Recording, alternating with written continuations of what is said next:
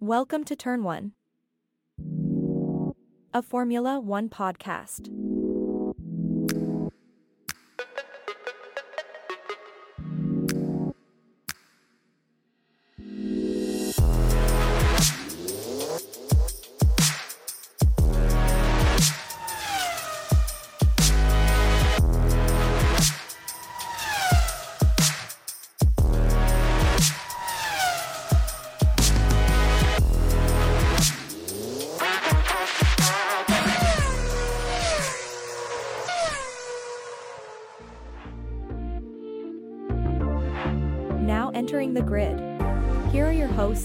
Thomas and Jeremiah. Welcome back to another episode of Turn One, a Formula One podcast. We're your host, Jeremiah and Thomas. Thomas. We've got a wild episode. Okay. Little long, Oh no. but wild. okay. We're going over the history of McLaren racing. I, I get where you said long, maybe not long in duration, but in terms of his historic constructors in Formula One, they go back as far as anybody. Oh, yeah. I mean, we're talking 1966 to current day. Oh no. We're going back to Williams days. yeah. All right. So let me set the stage for you. okay. It's 1952. Oh. The new sport of Formula One is in its third season. They just made cars and now they're already racing them. Yeah. Yeah. yeah, they were rolling out the Fords. the Model, Model T's, Ts. right there on the, the F1 track. Uh, so it's it's 1952. Formula One's in its third season, and Ferrari is dominating currently with Alberto Ascari. Okay. So a young Bruce McLaren, I think 12 years old at the time, is trying to convince his dad to keep the car that he's trying to sell because it's old. It's a 1929 Austin Ul- Ulster. Okay. I don't even know what that is. Never heard of it. Not once. Sounds cool. So he's trying to make him keep it because he wants to work on it and enter it in a race. So his dad agrees to it and enters him into a local hill climb, which he wins. A local hill A climb. local hill- hill Boy, climb. I would love to be around Wait, wait, the wait. 50s. 12 years old. 12? Wait, I don't know about you. When did you start driving? Uh, I'm 15. Yeah, 12 years old, and he was entering a race, A hill climb. a hill climb. And just to give you context, there's your old Austin Ulster. We're climbing That's hills in that bad one boy. of those. Auga! Yeah. Uh, so this sparked a this sparked a fire in him for car racing, and more importantly, actually, which this is going to play into later, the development of cars. Sure. It kind of sounds like one of those origin stories like you hear with with Ferrari or Lamborghini or any sports car Right. maker. They have a dream as a kid and they just get into it. Oh, 100%. And that's exactly what you get here. So a little bit later, carries on. He goes and has a successful stint in Formula 2 uh, before he was selected because of that to go train in Europe, where he secured an F1 seat for the 1959 season for the team of Cooper Racing. I'll be real honest. I had no idea Formula Two went back that far. It was uh it wasn't like FIA Formula 2, it was Yeah. like Formula 2 Auckland or, or New Zealand or something like that. You know, it was one of those branch offs. Another crazy thing. Were you going to get into his where he's from? Auckland, New Zealand? I had no idea he was from New Zealand. Yeah. Zero idea. I always thought McLaren was fully a British brand, 100%. No, man, he's from Auckland, New Zealand. I there is McLaren's based out of. I know the racing team is based out of England, but like McLaren's production is also based out of England now, right? I would imagine so. Yeah, the actual automotive Yeah. branch. Yeah. No idea he came from New Zealand. Yeah, it's kind of wild to hear that too. You know, you definitely don't hear a name like that and associate it with New, New Zealand. uh, in his first year, he picks up a third place podium as well as a race win at the final race of the season. So not a bad start for him. Okay, uh, can we fast forward a little bit? What you got? 1963, he is now the three-time Grand Prix winner. But he's he's not feeling the racing scene anymore. He's he's more the the moder- the the the past or previous days Christian Horner, right? You get out on the track, get a little taste for the racing, but you're thinking, not only can I run this thing, I can build these things. Yeah, it's pretty awesome. Just imagine you're going against the best cars in the world and you're sitting there. Mind you, super young still. Yeah. You're in the middle of your racing career and you're like, you know what? I like these cars, but I could build it better than this. And, and you know where that probably comes from? If you start in racing as a kid, your mind is fascinated by how things work and how they're built. Like I know growing up, we had like the Power Wheels things, right? oh yeah. And we're always trying to figure out how to make them go faster because they go like a mile an hour. And then you have the dad that figures out if you get a Milwaukee battery and put it in there, it doubles the speed of those things. It's probably one of those things where if you start as a kid, your mind just goes towards the fascination of how they work. And once you figure out how to drive them, you're constantly thinking, how can I make this faster? How can I make it better? Yeah, and with a mind at 12 years old, you're sitting there customizing a 1929 car for a hill climb. You're probably racing that Cooper, and any kind of flaw in the car, you're sitting there thinking, why don't they just fix this? I could fix this. Right. And then how many of those do you say before you're finally like, no, I can do this whole thing? just I mean, just referring back, obviously the two major sports cars brands outside of McLaren is going to be Ferrari and Lambo. Lamborghini looked at the Ferrari and said, "I can do this better than he can." Exactly. And they made their own branch. Yep. Now, so he has this epiphany, right? His true passion of building cars and making them as fast as possible, developing them. Where does he go from here? So he's 29 years old. 29. He's we're not there yet, but he's ahead of us. I'm pretty sure. Yeah.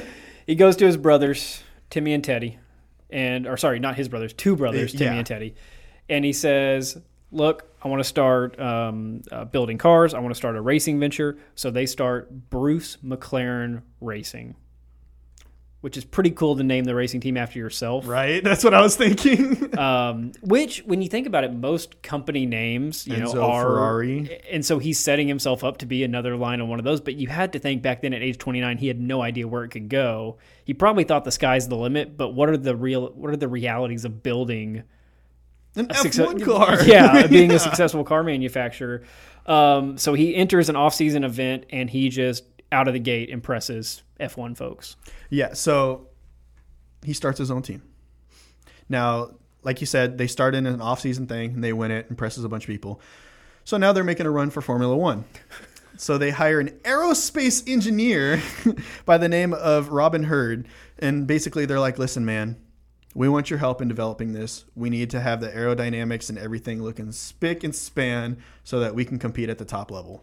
And you're talking the 60s here where like aerospace engineers were like highest demand ever because obviously you're talking space race for multiple con- uh, countries here. So the fact that they landed one of them to build an F1 car instead of go to the moon. right? so they're primed and ready. They built a car. What's the first thing that they have to do? Well, they have to race Right. in a very particular location. what else fitting other than the 66 Monaco Grand Prix? the Monaco Grand Prix. Your first race as a constructor, and since he was a constructor and he was 29, also driver. I wonder this though. A quick aside: 1966 Monaco with the cars and how they were built, probably a vastly different experience than today. It was like the pinnacle of racing. back then. Oh, And the the size of the cars? Yes. Yeah, dude, passing was way easier. right. So today it's more like the spectacle of Monaco, but back then it was probably like, hey, this is legitimately like an awesome race. Yeah, I kind of thought the exact same thing. How'd they do? Well, about nine laps in. Well, first of all, hang on. Before that race starts, I should preface this by saying they didn't have any mode of transportation. Oh, so no. they threw that car on the back of a trailer and drove to Monaco for this race, right? Bruce Mc- From New Zealand through the water. so Bruce McLaren. No, no, no. That, then they don't drive through the water. No, they weren't in New Zealand.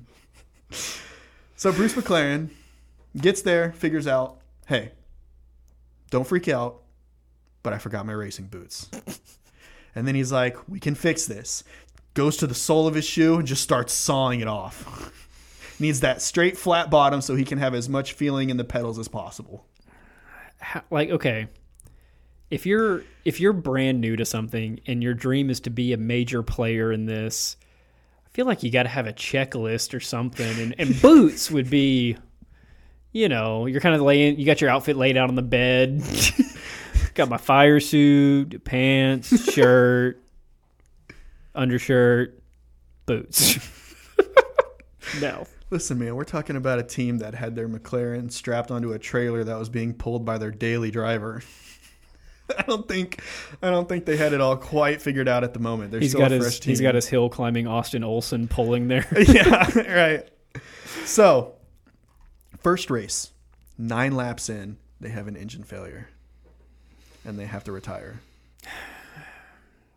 I think that was it's it hurts when that's your first event, but also that was probably pretty common back then. There was a ton of teams that would start and not finish races early days of F1 Oh, sure. because I mean, think about the mechanical issues that we have now with all the technology that we have. What they're dealing with back then was pretty remedial. Right. So, two years later, it's now 1968. Bruce brings home the very first win for the Bruce McLaren Racing Team or F1 team, whatever it's called at this point. I'm sure it's changed names multiple times. Uh, so he brings home the first win at the 1968 Belgian Grand Prix. Great news, great start. Unfortunately, it doesn't last long. No. Um, so two years later, 1970, much like you hear about many greats in, in in Formula One, but any racing event, it is a dangerous, high Extremely. speed. Like those drivers are risking their lives every single time they take off. So 1970, he's in a Can-Am event. Uh, a piece of bodywork comes off of his car, becomes dislodged. Car loses control, crashes, and that is the end of Bruce McLaren. That's tragic, dude. Yeah. You got to think about this kid who was making a name for himself in F1, started to string together a couple wins, and he's like, you know what, I can do this on my own. Starts his own team at 29 years old, hires the right people, starts to develop, gets to where he's bringing home this first win, and The Belgian Grand Prix is nothing to. I mean, that's a big one. no, and he wins. seven years, years in. later. I mean, seven years into his run as a as a, uh constructor, and that's that's what happens. It's horrible, man. But um, Teddy, one of the brothers we mentioned earlier, um, takes over the operations of the F1 team. At least, where do they go from there? So, for the next four years, I'm kind of trying to figure out where they're going to take this thing, how Teddy Mayer is going to run the team, how they're going to put all the systems in place. Sev- 1974, we see uh, the McLaren drivers, the first McLaren drivers champion. So, Emerson Fittipaldi. Now, they finished in second in the constructors, but with Emerson Fittipaldi winning the drivers' uh, championship, that alone is going to make a staple for that team. We're talking about its first championship of any sort. it's one really impressive. So it kind of shows you the the foundation that Bruce McLaren laid. The fact that seven years in, he has a team that he can just you know leave. Now, leave is a relative word, but Right. the fact that it keeps going because a lot of companies, if your main stakeholder and founder is gone after seven years, you're not going any further. But that's got to be a testament of how well he built Right, team. that's what I'm saying. He built a foundation. He added all the right people. The aerospace engineers, the brothers that he brought in, the cars that he had designed was enough to keep going. And then four years later, they're winning a lot. yeah. Bringing home the. Drivers' Championship. Two years later, we see James Hunt. There's a legendary name for you. And if you haven't watched it, there is a movie on Netflix Yes. uh, called Rush, and it's about the uh, 74 title fight, Niki Lauda, James Hunt. Yeah. Niki Lauda being the number one driver for Ferrari at the time and him being a namesake in his own right. Uh, those two battle it out with James Hunt taking home the championship for at least the drivers, uh, beating out the Ferrari and legendary Niki Lauda. That's one of the top five names in the F1 sport. Now, at this point, they kind of bounce around. They're still competing. They still have a good name for themselves. But 1981, lackluster year. Here's what happens. So, some of the cars start to incorporate ground effects. Now, with these ground effects, it's basically one of those things where if you have it, you have a massive advantage. And if you don't, you are just out of luck. Okay. So they didn't have it. 1981, they have a, uh, or the 1980, they have a terrible lackluster year. 1981, enter Ron Dennis. So Teddy Mayer steps back. Ron Dennis takes over. He was bouncing around from other teams, but he always had this. He had this repertoire about him where he was, you know, credited for. Basically, he had this philosophy where it was like, if you, if you if you have everything in place, if you look nice, basically as a team, not necessarily how you're driven or not how you're dressed, but like everything around you. If you look nice, you race nice, and if you're sloppy, you're sloppy. Yeah, and that might even be attributed to how McLaren operates today. Like you look at their headquarters, by far the nicest Oh, Formula One easily. headquarters, and the way that their office looks, and the way they present themselves, and the way their team looks. It, I think that philosophy is carried through with them, and also bringing in Ron Dennis. So we're talking 1981 here. This is about to start a whole new era of McLaren dominance. like you thought they were doing okay in the 70s, no, they're about to kick it into high gear on you. Right. So we see Niki Lauda coming from Ferrari to McLaren. That's the start, Yep. right? So Niki Lauda comes to McLaren in 82 and Frenchman Alain Prost. There's another legendary name for you. So we have a lineup of Niki Lauda and Alain Prost. Now granted that he hasn't done anything yet, so people don't necessarily know what's to come, Right. but there's a lot to come. There, there's been a lot of big names that have raced for McLaren. We'll cover those at the end, but this is kind of the start of outside of Bruce McLaren. Like we're getting we're getting some heavy hitters here. Right. So we had the two drivers of McLaren duking it out for the World Drivers' Championship. Nobody could compare. They won 12 races that year. 12. That's insane. Probably out of 17 we're or talk- 18. we're talking about a team that was just celebrating their first win in the Belgian Grand Prix. Now they're fighting for the World Drivers' Championship with Niki Lauda and uh, and Alain Prost, and those two are just duking it out. Can I suggest where some of this comes from at least? Obviously, the drivers are part of it. right. Why did Bruce McLaren make his own team? What was he inspired by? The ability to build his own car and The in- it. the innovation, the lack of seeing what he wanted out there already, the thing, the thought that he could do it better. So, 1984, they roll out some new technology to Formula One.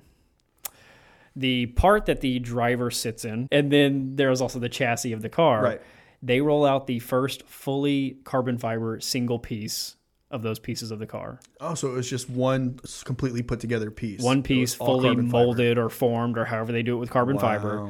And obviously, when you're talking carbon fiber against uh, what were they using before that? Maybe metal Probably or steel, fiberglass or something else. Whatever you're talking about. If it's metal, if it's fiberglass, even if it's plastic, carbon fiber is way lighter, Right. way stronger. Oh yeah. So not only is McLaren in Bruce McLaren's absence still innovating, but they're making a lighter, safer, faster car in the middle of the 80s, and they're about to go on a run. Hey guys, this is Jeremiah, co-host of Turn One Podcast. We're gonna get right back to this week's episode, but first I wanted to let you know where you can go to find us. You can find us on YouTube, Instagram, and TikTok at Turn One Podcast. If you want to check out our audio only version, you can check us out on Spotify, Amazon Music, Apple Podcasts, and Google Podcasts at Turn One, a Formula One podcast. For any questions, concerns, you can reach us at trn1podcast at gmail.com. All right, let's get back to it. Here's what's exciting about this. Like I said, this is the part where we're seeing Alain Prost and we're seeing Niki Lauda kind of go at it, duke it out to see who's going to win it. Niki Lauda wins it, taking home the Drivers' Championship, but also bringing a World Constructors Championship to McLaren. So, if really you want to talk about when the not necessarily dominance, but when they became an actual competitor, we're talking about 1984 because that's when we saw Niki Lauda take it from Alain Prost, and he did his thing, won the drivers' championship, bringing home the constructors.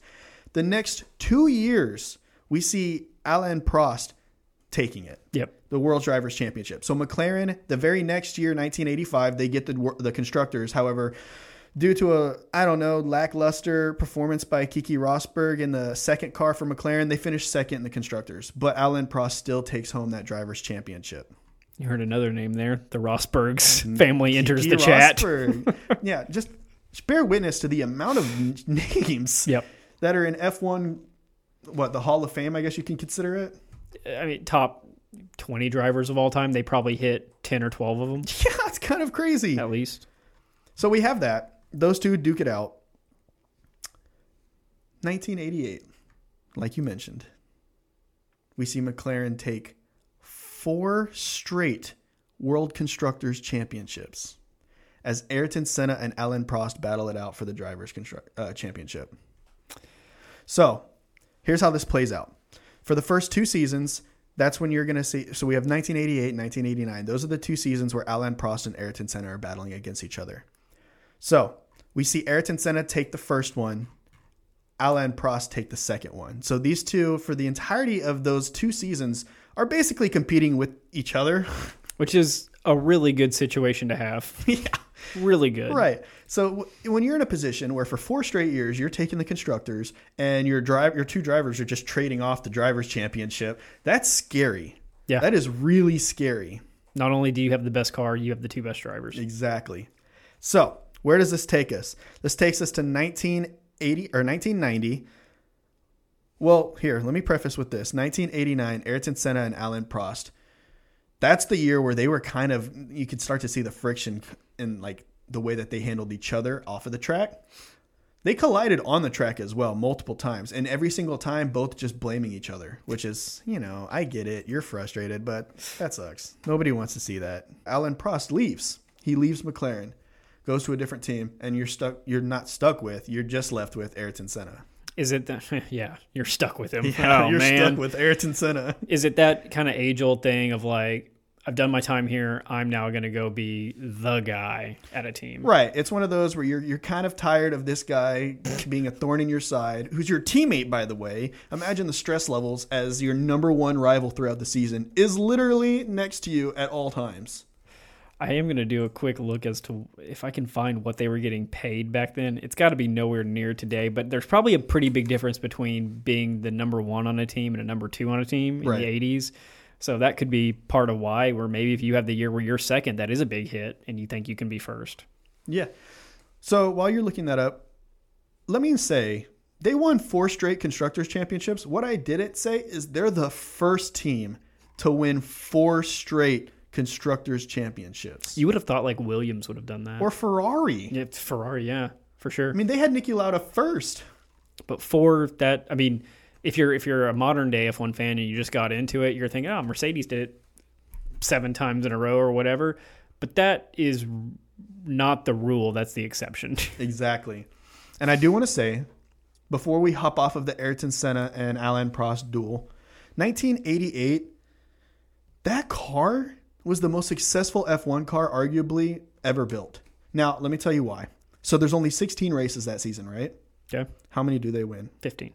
15 races out of 16. They lost one, McLaren, not one of the drivers, McLaren didn't get first in one race that entire season. How many did Max win last year? Ooh, you kind of stumped me with that one. Was it fifteen? But you have to remember there was 22 races. Right, more opportunities for sure. I mean, I'm saying this can't be beat, but like just to put some context to it, 15 out of 16 is a lot when we're talking about Max Verstappen winning 15 out of 23. Right, ex- exactly. We're talking about if Max wanted to equal that, he would have had to get what was it? I think it was 22 races last year. He would have had to get 21 out of 22 wins. Yep, Jeez, that's a lot of winning. that's a lot. hey, Red Bull could do it this year. I mean, 100%. There's nobody contesting them. But that's not what this episode's about. Uh, th- like I said, things get rocky. They're not able to see eye to eye. They're doing nothing but digging at each other, blaming at each other. So Alain Prost leaves. At this point, 1993. Or no, actually, I guess I could talk about the the next two championships. Excuse me, 1990 and 1991. We see Ayrton Senna partner with Gerhard Berger, which, if you remember from our Red Bull conversations, was somebody that Red Bull was scouting to get on their side. He wasn't like um, just a dominant F1 driver, but he was one of those guys that would like be a really good number two driver for your team. Right, and so The they part- Sergio Perez, the Valtteri Bottas type. and they partner him with arguably the best driver of all time. Yep. So Ayrton Senna takes the next two World uh, Drivers' Championships with Gerhard Berger finishing behind him, but McLaren takes two constructors to end out the four consecutive. That's insane, dude. It's a crazy run. I don't know when the regulation changes were. I don't even know if they were doing that like every five, six year thing back then. But just to go on a run like that, you, you didn't like like Jeremiah said. No team had done that. Right. And for the next two seasons, it's not like they were just, oh, now we're not on top anymore. No, they were finishing second in the standings. Yep. All the way up until 1993. I didn't know if I wanted to bring this up just because it's it's it leaves a poor taste. They've had a lot of tragedy at McLaren. Dude, this one. So 1993, for those that aren't aware, this is when we see the unfortunate end of arguably the best Formula One driver of all time in Ayrton Senna. Yeah. So when you talk best drivers, the the number one thing is Lewis Hamilton, Michael Schumacher, right? Like those two. It's one of those two. But Ayrton Senna could have had seven, eight, nine, ten championships if that didn't happen. Maybe not easily, but he definitely would have been. A, He was on the path. He was on the Hamilton the Schumacher path. dude. The, right before all this happens, his team takes second in the in the constructors' uh, standings. He clearly still had a car where he could compete. And he probably would have taken some from Michael Schumacher. Oh, easily. now, let's fast forward a little bit. What his- happens two years later? So we mentioned a lot of this guy in our in our history of Red Bull episode, and then also our what teams are getting right episode. Adrian Newey is in and around Formula One in 1995, and McLaren hires him away from Williams, Yeah. and then they partner with Mercedes. Yes. So they're getting the big name guy and the big name partnership all in one go. Yes. Now, let me st- let me start by saying this: M- Mercedes is not a team on the grid yet. Right. So this is a true partnership where Mercedes is putting everything that they possibly can into providing the best engine for this McLaren team, because that's their team. Yeah. So, all that being said, of course, you're going to have a couple years where you're going to have to figure things out. They're going to have to try and figure out what it's going to take to get to the top. But check this out. This hire proved to be very fruitful as Adrian Newey, with the Adrian Newey designed Mercedes powered car, lets Mika Hakkinen take home a World Drivers' Championship. Mika Hakkinen. Yeah, Mika Hakkinen. There's another name for you. We're just going to throw out as many legendary names as you can. You, Now- if you're even if you're new to F1, you've heard all of these mentioned on a broadcast somewhere. Exactly. Partnered up with David Coulthard, Mika, Hack- Mika Hakkinen takes his first World Drivers' Championship for McLaren, 1998. They uh, getting Adrian Newey seems to be a really good move for every team. Partnering with Mercedes in whatever context seems to be a really good move for most teams. I'll go back to one thing real quick. So we talked about Bruce McLaren, his innovation, and all that. It Sure. still surprised me to this day that McLaren isn't an engine maker, I know, but okay, so but they're more focused on the design, the innovation, Right. the design. Like we talked about them built, rolling out the the carbon fiber pieces. Like that's their thing. They just get their engines elsewhere. yeah, it's kind of like a Red Bull thing, except Red Bull is now doing Red Bull Powertrains. they're going to make their own. right. So, well, here's, here's my kind of point to that. Um, to your point there, what you just said with them not being an engine provider, this is the kind of the way that I see it. So Ferrari makes cars, right? They also compete in Formula One. McLaren competed in Formula One, then further way down the line started making cars. Yeah. Which I didn't even know that. Yeah. Well, I mean, yeah, the McLaren Automotive Group, where you see now when it's one of what, what millions of dollars for Because one I, of them. I think growing up, our our only exposure to McLaren, we weren't into F1. F1 wasn't a big thing in Right. the US in the 2000s and late 90s. Uh, but the McLaren F1 supercar Yeah. was because it was setting land speed records. Yes. And I would go, you know, you'd go to school and have like the Guinness Book of World Records, or you'd have the, the I remember I had a, like a magazine that had the Thrust SSCR. Remember that big like rocket Oh, land yeah, speed like thing? recent developments, and it was like that's the fastest car ever, but the McLaren was the fastest production car. which is insane, yeah, dude. and I didn't know at all at the time that McLaren was an F1 thing.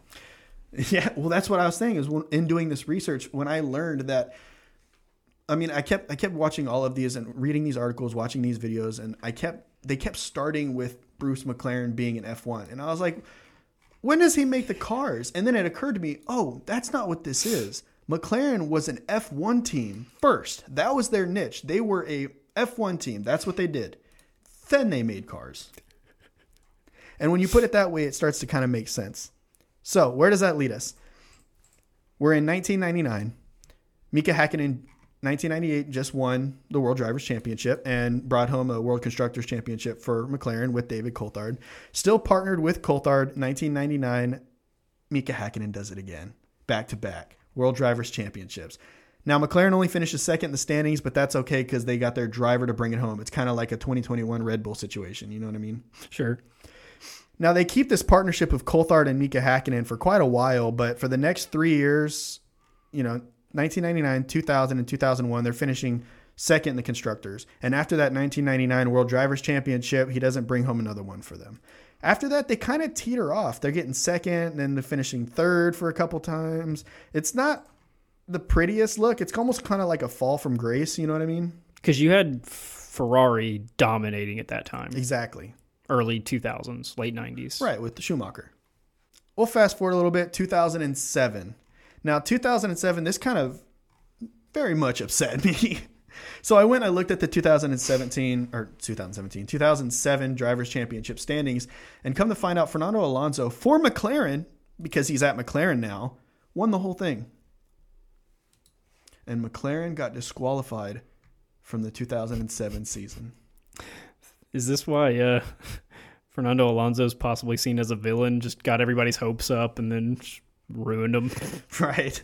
Well, he's partnered with Lewis Hamilton at the time. So Lewis Hamilton, what, 22 years old at the time, Yep. first first year in uh, Formula One. They get disqualified because of this scandal. So check Okay. this out. Some guy at McLaren goes to a copy shop and asks if they can make copies of this document. Now the person behind the counter looks at this and notices that it's stamped at the top Ferrari. Ooh, big no no. You can't collaborate when you're a constructor. Something tells me this was not a collaboration. so he gets busted. They call up Ferrari, say, hey, man, you got a dude over here trying to do you dirty. And McLaren gets stamped with an ungodly amount of fines. I can't remember what the number was. It was somewhere over a 100,000. Which 2007 Yeah, money. look we're up, look up how lot. much the 2007 fine that McLaren got from the FIA was because it was an outrageous amount. One hundred million dollars. the largest fine ever given by the FIA, and it in- excluded them from the the championship. Jeez. Well, what did we learn? We learned that Fernando Alonso and Lewis Hamilton don't play nice together. Hundred million dollars. That's why they're struggling today. That fine. They're still having to pay it Still off. trying to recover They put it on layaway. something that They're happened in 2007. crushed them. But where does that lead for 2008? It didn't really hurt them that much. Because what happens in 2008? so Jeremiah mentioned young Lewis Hamilton has entered the sport. He's racing with uh, Fernando Alonso 2007. 2008, Lewis Hamilton steals the show, age 23, wins the whole thing. Wins the whole thing and his first World Drivers' Championship. Now, unfortunately, they only finish in second in the constructors. But once again, McLaren brings home a champion. Yeah, and and if you ask the teams, like they would prefer to win both. Sure. But I think like you look at Christian Horner with Max winning in 2021, that was enough for him that year. That took them back to a spot they hadn't been in seven years. Oh, yeah. It shows that you have the best driver in the grid. And that alone is probably the biggest brag that you can Yeah. have at Formula One. It's like, yeah, yeah, yeah, you might have won the Pe- whole people thing. care way more about the drivers than the constructors. Right. You might have won the whole thing, but we've got the champ, man. The champ champ. Unfortunately, like I said, they finish in second, and the next couple, or not couple, the next few years following after that, they kind of teeter around third, go back up to second for a few years, back down to third. Here's where things get a little bit dicey, right? So Lewis Hamilton leaves the team. Why does Lewis Hamilton leave the McLaren racing team? Who steals him? the the new big boys in the sport of Formula One. They've been an engine provider. They've been a technical partner. But now they have a team and they have money that is Mercedes. So Mercedes becomes a works team. They now build the engines and build the car, making McLaren a Mercedes customer instead of a technical partner. Now, where does what does that mean? That means that the focus is now no longer on McLaren, but it's on building the best engine possible for the Mercedes team. And in doing so, we built a pretty good engine if McLaren wants to use it. Can I add something that I've been researching while we've been sitting here talking? Go for it. I always thought that even in McLaren's production cars, they purchased engines from other companies. They make their own engines. McLaren? Mhm. Automotive Mhm. for the production cars. Mhm. Oh no. Now, I'm sure some of their early ones had ones, but all of their most recent ones have been McLaren produced engines. Oh no. So why don't they become a works team? I don't know. That's got to be the biggest mystery in F1. I don't know. And they all work out of the same facility. That that facility in England, the F1 production cars are also designed and developed there. So the engines are there. So, like I said, 2009, 2014, McLaren solely fall from second all the way down to fifth in the standings. By the way, a little fun fact for you just to throw this in there 2014 brings in Kevin Magnussen. Oh, where- we might mention in a minute, his father also raced briefly for McLaren. Yeah. yeah, yeah, earlier on. Yes. Jan. yeah. So 2015, we see the return of Fernando Alonso. And with that, also a couple things that kind of changed around there. 2015, they switched to Honda engines. Not their own engines. What happens to them after switching to these Honda engines? they immediately fully drop off the face of the earth, As they go full back marker. going down to ninth in 2015. Oh, God, that's got to hurt, man. The worst part of it is it's not it's not the only time that it happened. The next year they made it up to sixth, but then the following year right back down to ninth, man. But I probably should preface that in 2017 they took it back, man. Going old school. Yeah, they brought back the orange. They brought back the orange from the 1968 Bruce McLaren car. Yeah, and and when you think McLaren, you think orange. I think. Sure, exactly. So in 2015, they switched to Honda. Horrible year. Horrible. After that, it's time for him to step down, right? So we see we see them change roles from who's leading the team, right? Right. So it goes from Dennis, Ron Dennis, Who's been running it since the 80s? some somewhere around there, yeah. They switched to Zak Brown, who is the current day CEO of McLaren Racing. And okay, couple things here. uh, one, just to go back, I do like how they went back to the orange thing. Although we'll talk about some livery stuff here in a second. Um, I didn't know that Ron Dennis had been running it for this long. You're talking about forty some odd years at this point.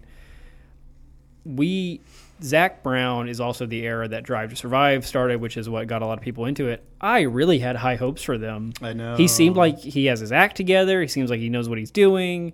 And McLaren was one of the few teams that had the the CEO of the company being followed rather than team principal. Um, but boy, they just can't get it figured out how to get back to where they were. I know. And here's the worst part. You remember you remember in the races in like this past race where they were talking or I don't think it was this past race. It might have been the first one when they were first talking about Fernando's move to Aston Martin. You Yep. remember them talking about how he always seemed to make the wrong move at the wrong time. He always went to the team that then fell off. Goes to goes to McLaren in 2015. They finished ninth in the constructors. Yeah. There for the next year, finished sixth. Still not much better. And uh, Red Bull's shown us what you can do with some Honda engines, by the way. They're not bad engines. No, no, it's just a badly made car, man. It's not not good. Very next year, Fernando Alonso still, and it's Jenson Button, by the way. It's Fernando and Jenson Button. Another name. Right. Finishing in the ninth again. Not a good look. So at this point, we're kind of seeing some lackluster stuff from McLaren. It's not really the best thing to happen to them, especially if you look at their long tenured history of being this amazing racing team with all of the success and all of these very notable They haven't drivers. they haven't had this period of stagnation in their history. Not once. No.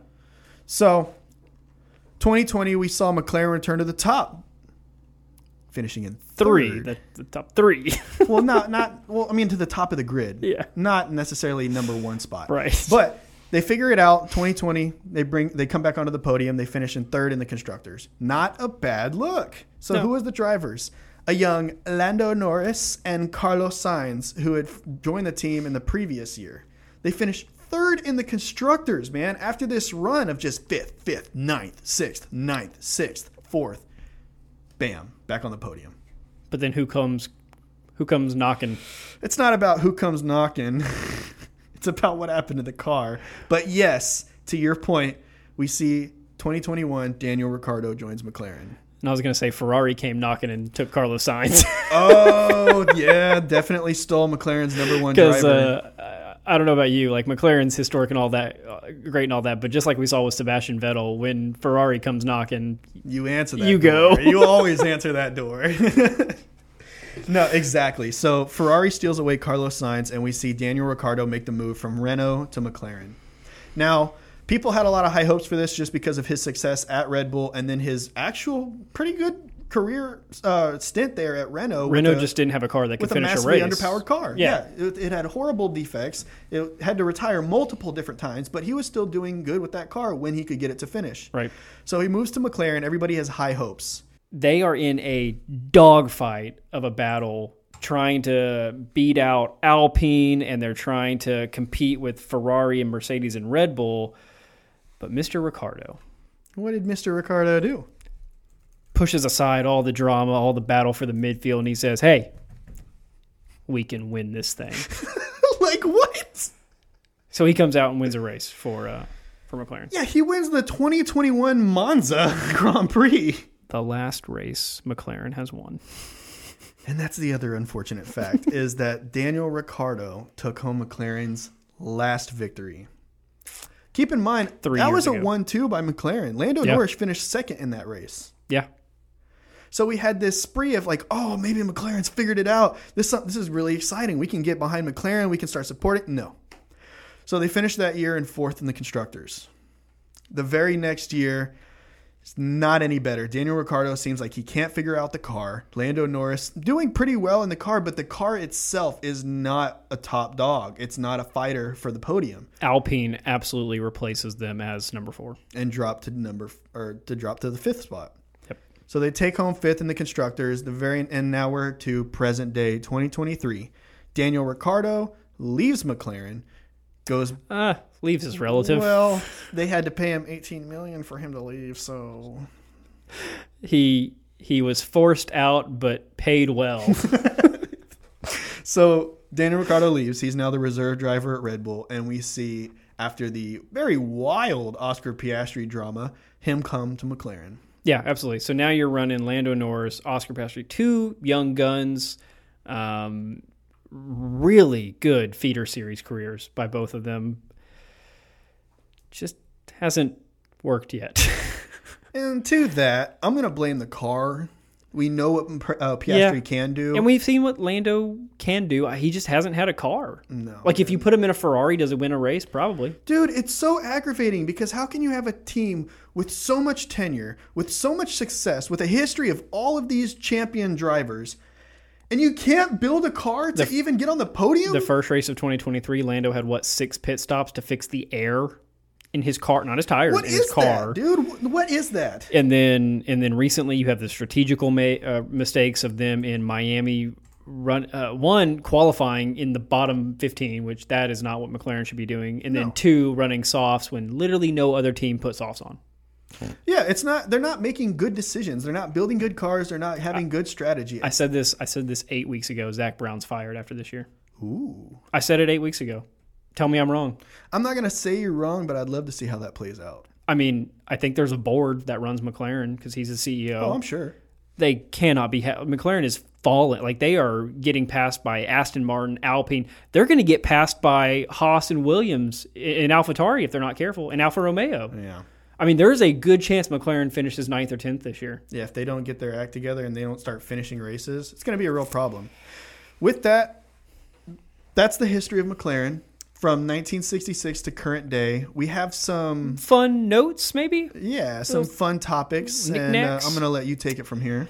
So I was unfamiliar with this until we started talking top liveries of all time. But McLaren has, just like in terms of drivers, some of the most iconic Formula One liveries we of all covered a lot of that in the top liveries. And like I said, I always thought that the right, the white and red Marlboro car was a Ferrari. It was not. Ferrari had a similar car one year, but the Ferrari was always primarily red. This is primarily white, I would say, with that red stripe. right, That is a car that McLaren ran the MP4 1 through MP4 11, 81 to 96, probably the most historic livery of all time. Is a McLaren. yeah, that Marlboro McLaren is it's hard beats, to beat, man. beats every Ferrari, beats to every beat. Williams, beats everything.